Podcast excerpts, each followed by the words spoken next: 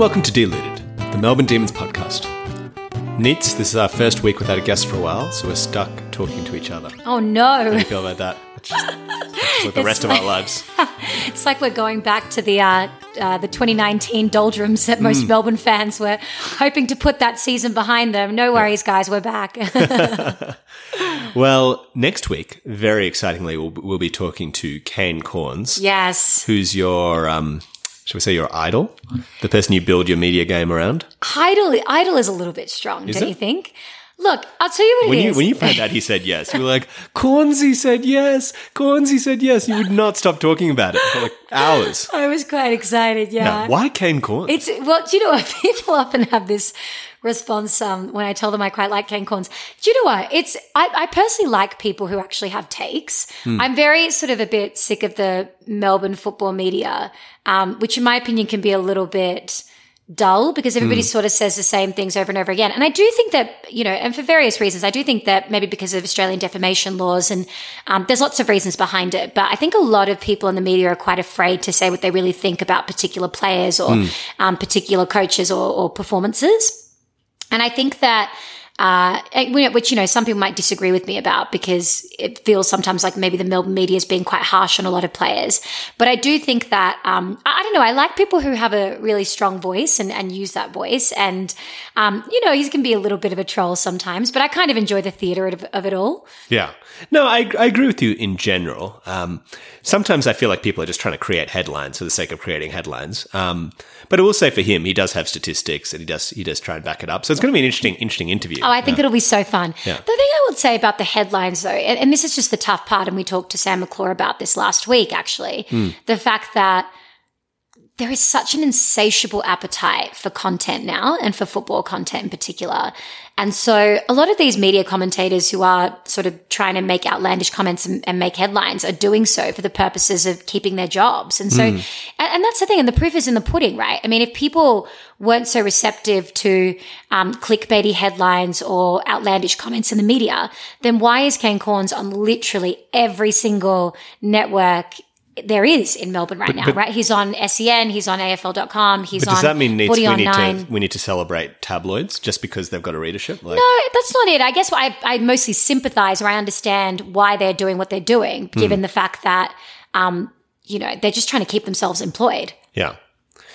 No, I agree with you. I agree with you, and it makes perfect sense. And um, he, like a lot of others, execute executes it really well. So Well, and I think he doesn't execute it in a baseless fashion, right? Yeah. I think he does actually have a base for what he's saying, albeit, you know, it can sometimes seem a little bit reactionary and a bit shock jockey. But Yeah. I don't know. But for me, I quite enjoy the theater of it all. Oh, yeah. I find it quite amusing and entertaining. And, and you know, sometimes I do think that, particularly when he's calling out um, particular clubs for being a bit precious with their players or, um, you know, things like that, I quite enjoy that because I, I do think there's a little bit of sort of preciousness when it comes to the way that we um, treat, you know, certain parts of football culture. Yeah, totally, totally. I agree.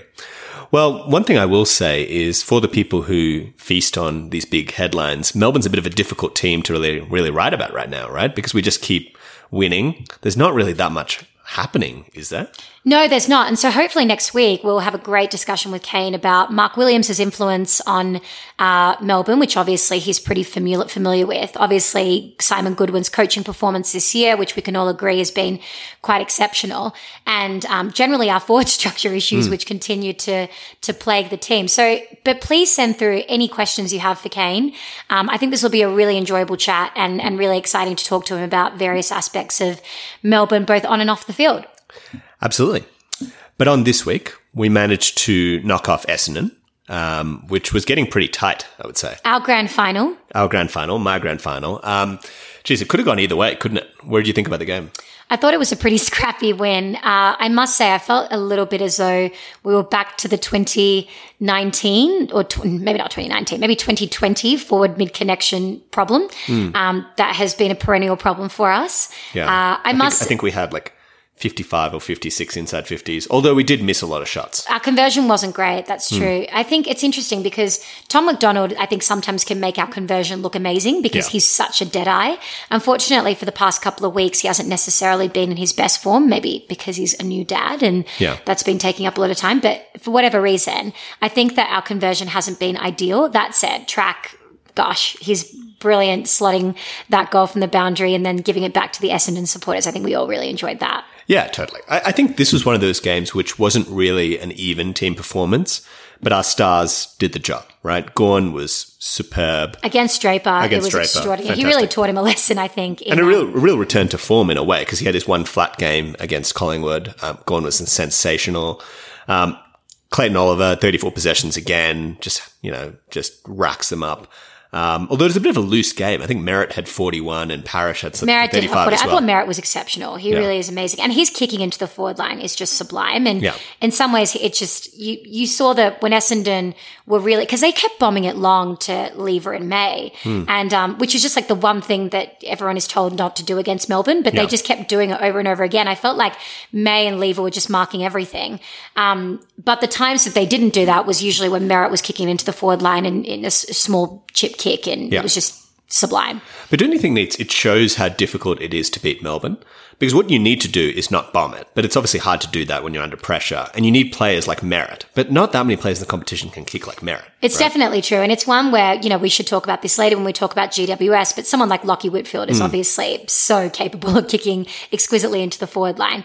Um, but yeah, it's really tough. It's really tough. And it's funny because people always say like, Oh my gosh, what is the one thing you don't do against Melbourne? Much like people say, you know, what's the one thing that you don't do against West Coast? Right. You don't bomb it long to Jeremy McGovern and Barrass, and you don't bomb it long to Lever and May, but teams keep doing it. And, you know, at some point you need to say, like, look, teams aren't probably trying to do that. I'm sure they're aware of the fact that that's Yeah. not the strategy, but it's just really, really tough to get past that impenetrable wall that is our defense. Exactly. And they did so well. I thought we should give a shout out to Hibberd, who's had another really good game, I thought, on, um, on Stringer.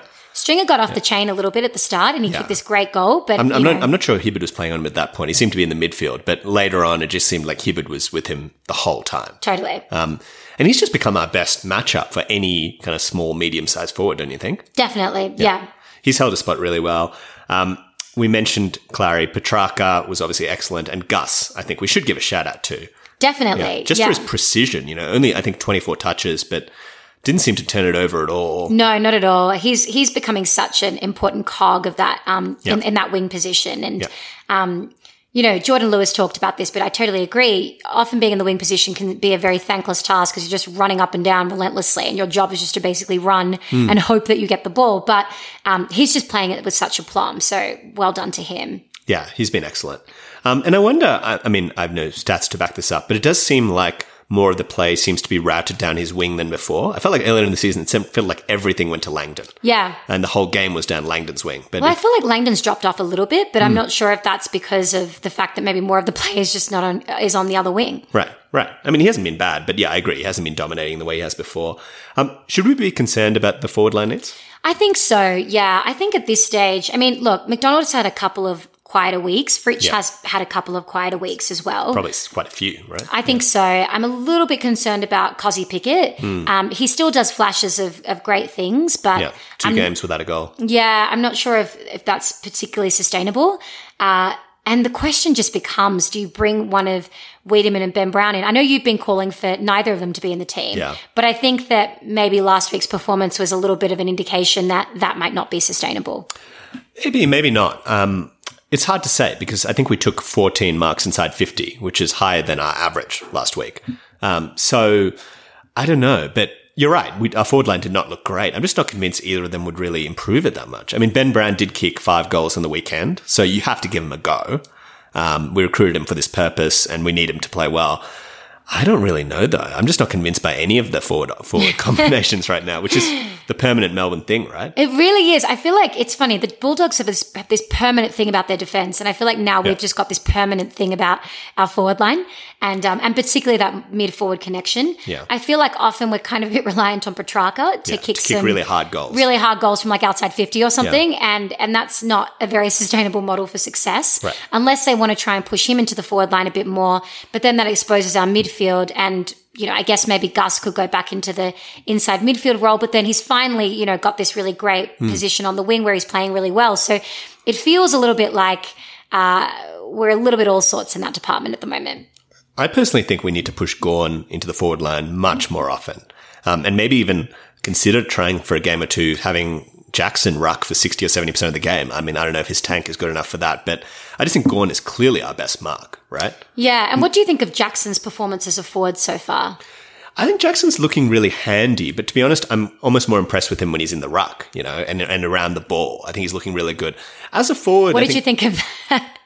that decision to play on inexplicably after he took that great mark Yeah. in the forward 50 Not and then great. just Not great. Not great, but a young player. But and he made up for it the very next play. I do like that about Jacko. Um, you know, he'll make a mistake, but then he'll quickly he quickly resets. yeah, he's got a bit of Clayton Oliver about him when he gets tackled. He seems to just be really good at getting his hands away and getting a little handball off. He really does to me look like a midfielder, you know, which is why I would love to see him getting more time in the ruck. Like, obviously, we're losing something because Gawn's a much better attack ruckman right now. But I don't know. I think if we're going to win a premiership, maybe it's going to require Gawn to kick, say, three goals, goals in a grand final because I'm not sure about the rest of our options. But do you, are you more certain of Gawn's kicking for goal or Jacko's? Oh, Jacko's kicking for goal is definitely better. I Yeah. just don't think he gets as many opportunities. I know right? that's that's the tough part. He's Yeah. just I mean Gawn's marking is just a thing of beauty, isn't it? Yeah, yeah, exactly. So, so what would you do, Neats? Would you bring back Ben Brown this week? I think so. You know, I, I think he's kicked five goals in the VFL. I mean, look, I was a bit concerned with the way in which he was moving. Um, he just did not look particularly agile, as I think most Melbourne supporters agreed.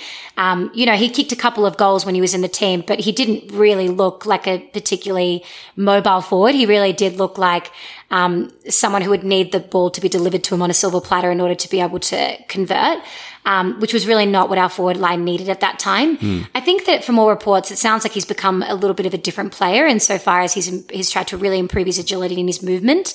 Um, so if that's true, then I would like to see him have another go, just because I don't, I I wasn't particularly convinced by our forward con- configuration on the weekend. Right. What about Weideman? Um, he he apparently had about twenty possessions, playing as more of a ruck, high forward uh, role. I assume he'll have to wait his time a little bit. I think so, you know, and it's Hmm. it's tough because I really do um, believe in Weideman as a player, but I just think that he's obviously a bit devoid of confidence at the moment. But he's just not performing, Yeah. and he he was given a pretty fair run at AFL level. I mean, that's the thing. You're playing in a team that's winning all the time. It's Hmm. not like you're playing in a perennially losing team. So, and we're getting great opportunities, and so it's just, and you've got to ask yourself if McDonald up until the last couple of weeks, but McDonald was really able to be such a destructive forward in the first half of the year. If Fritsch Fritsch was able to kick like five or six goals on certain occasions, why aren't uh, Weideman and Bren Brown able to perform at that same level? Yeah, exactly, exactly. Well, look, for me, I think be, give Ben Brown a go. Give him a few weeks. This is what we recruited him for. If it doesn't work with him, I think we just have to commit to the, the current setup and you know and play Gawn forward more often and see if that's enough. Because I don't know. Um, I think we might have too many tools. I mean, Fritsch, McDonald, Jackson, um, Gawn, if he's playing tall, that's that's a decent number of tools. It is, it is, and it's just it's just this obsession with this idea of having like a big key forward, which I think is the, which you know, to be fair, Tom McDonald is arguably that. Um, he's just a much more mobile player, Yeah. but yeah, I think this whole sit at home forward is just a bit of a, a you know, a prize uh, sort of position on the field that most people sort of just want. I think for at least peace sake, I, I don't know, but I guess so. I just I can't remember that many full forwards dominating in a grand final. Can you? no. But then you have people like Tom Lynch who just dominated in a prelim final, right? Right, right. But you know, you can clearly win a premiership without that dominant. That's definitely forward. true. So, do you think Nate's that our best twenty-two is going to change at all? Because I I've, I read this week that we have this insane injury list where we only have three players injured at the moment: That's extraordinary. Tomlinson, Hore, and Nitschke, um, which is quite remarkable. Really. extraordinary. And you know, hats off to the uh, the medical team. They're obviously doing a wonderful job in terms Yeah. of, and Darren Burgess, obviously, who we're very sad to hear will probably be leaving us at the end of the year. But um, you know, extraordinary job to them and well done because we haven't had we've. I feel like a lot of the time, you know, under the under the David Misson um, reign, who somewhat became a little bit of a whipping boy, I think, for Hmm. Yeah. the Melbourne supporters, particularly those in like Melbourne Demons Uncensored. Um, I think that there was a, a fair bit of It is like he was going out and individually like clipping everyone's hamstring or whatever. Uh, yeah. There's a little bit of hate, I think, Yeah. directed towards him. Um, but you know, and, and it's, but you know, the team didn't look to be that fit and that healthy, but our list is extraordinarily Hmm. healthy at the moment. So well done. Yeah, I agree. But Do you think anyone comes in? So Vandenberg had a good game on the weekend. I almost forgot that he's on our list. To be Honestly, honest, I did as well. Yeah. Um, Jones, thirty-six touches. I think maybe he comes in for Sparrow. I just so? Hmm. Sparrow kicked a really clutch goal, which we really needed on the weekend. Yeah. and he's actually quite good at those goals. Yeah, geez, he gets onto it, doesn't he? He does, but I'm just not sure he's giving us that much. No. But I don't know how much Jones will give us, but, you know, then you've got Melksham always floating around.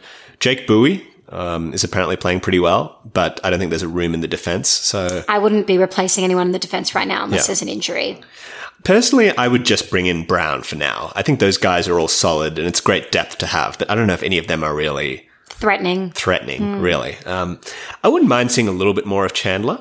Um, he showed a bit of promise in the preseason. and He hasn't really gotten a run. I think he was a medical sub like seven times or something. But yeah, maybe we just keep it as is and wait for Well, some injuries. Well, Sparrow was also the medical sub like multiple True. weeks in a row. And maybe this is their, you know, he's been in the, the team now for a couple of weeks. So maybe Yeah. they, they do need to give him a little bit of an extended run, I think. yeah, yeah. Um, Neat. The GWS game.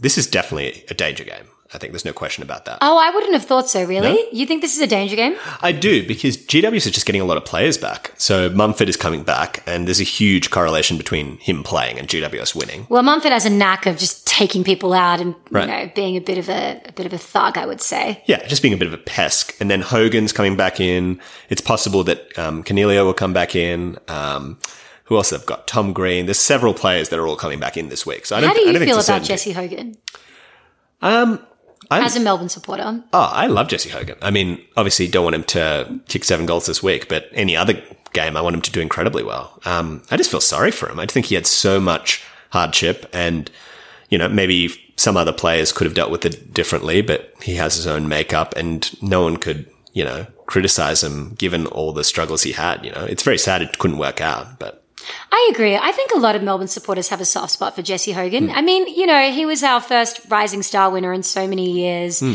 He and he, he was a great player at Melbourne. That's the thing. We have to remember, like when he was at Melbourne, he played really, really well, Right.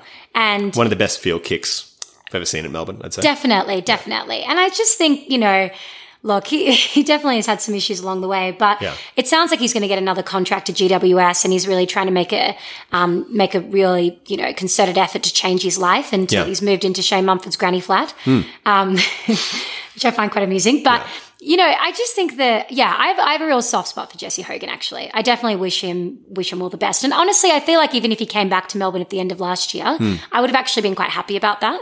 Of course, yeah. I think the truth is his body's just banged up, right? Even this season, the fact he keeps missing several games. I don't know if he'll he'll ever be a star.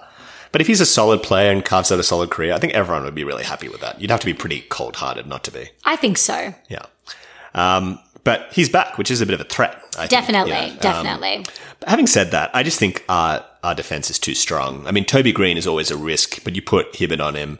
I don't think Hibberd's going to let him kick like six goals or whatever. no, but Toby Greene is such an unbelievable X Factor player. I mean, you Hmm. can only remember last game.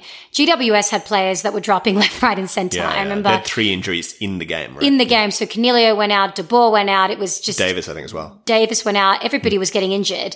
And I just remember Toby Greene nearly single handedly, up until before the last 10 minutes, but Toby Greene single handedly was keeping him in it. And he is just, he's such an X Factor player.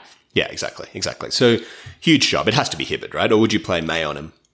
Oh, the thing is, you almost want to play May on him because he's just so dangerous. Yeah. I think, um, I, I, I love Pig Hibberd's desperation and maybe he'll be, he'll get, you know, the first chance, the first crack at him, but it might end up being a May And then who, who goes to Hogan? Lever, You think so? maybe. I mean, It's a bit of an awkward matchup, isn't it? a little bit, yeah. Because Lever likes to zone off a bit. And I don't know. I think Hogan's someone you want to you want to pay attention to. Well, maybe maybe Petty. Well, because Hogan can run all day, really. I mean, Hogan's such a good runner. That was always Hmm. Yeah. the thing at Melbourne. He was always just moving and he wouldn't stop. Yeah. Um, so maybe Petty is a better option. Yeah, but I just don't know if Petty. I don't know, Petty Hogan versus Petty in a in a Hmm. one on one. I'm not feeling as confident maybe as you are. Yeah, yeah, yeah.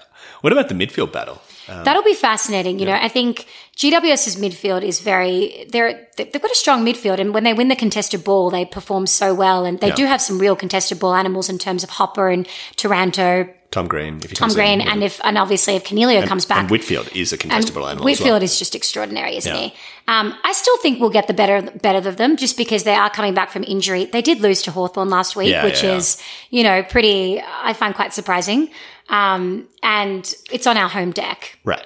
And I, and I think Gawn will outrun Mumford. You know, Mumford will bash him into him for a little bit, but I don't think he'll be able to keep up. I think so. I do worry about Mumford bashing into Luke Jackson. I feel like that could end in injury. Oh, yeah, yeah. Maybe try and Mumford, protect Jackson Mumford would line. really, really try and make. I can imagine Mumford trying to make a point. Just you know, like oh, here's this young, slick, you know, Ferrari. Let me just run.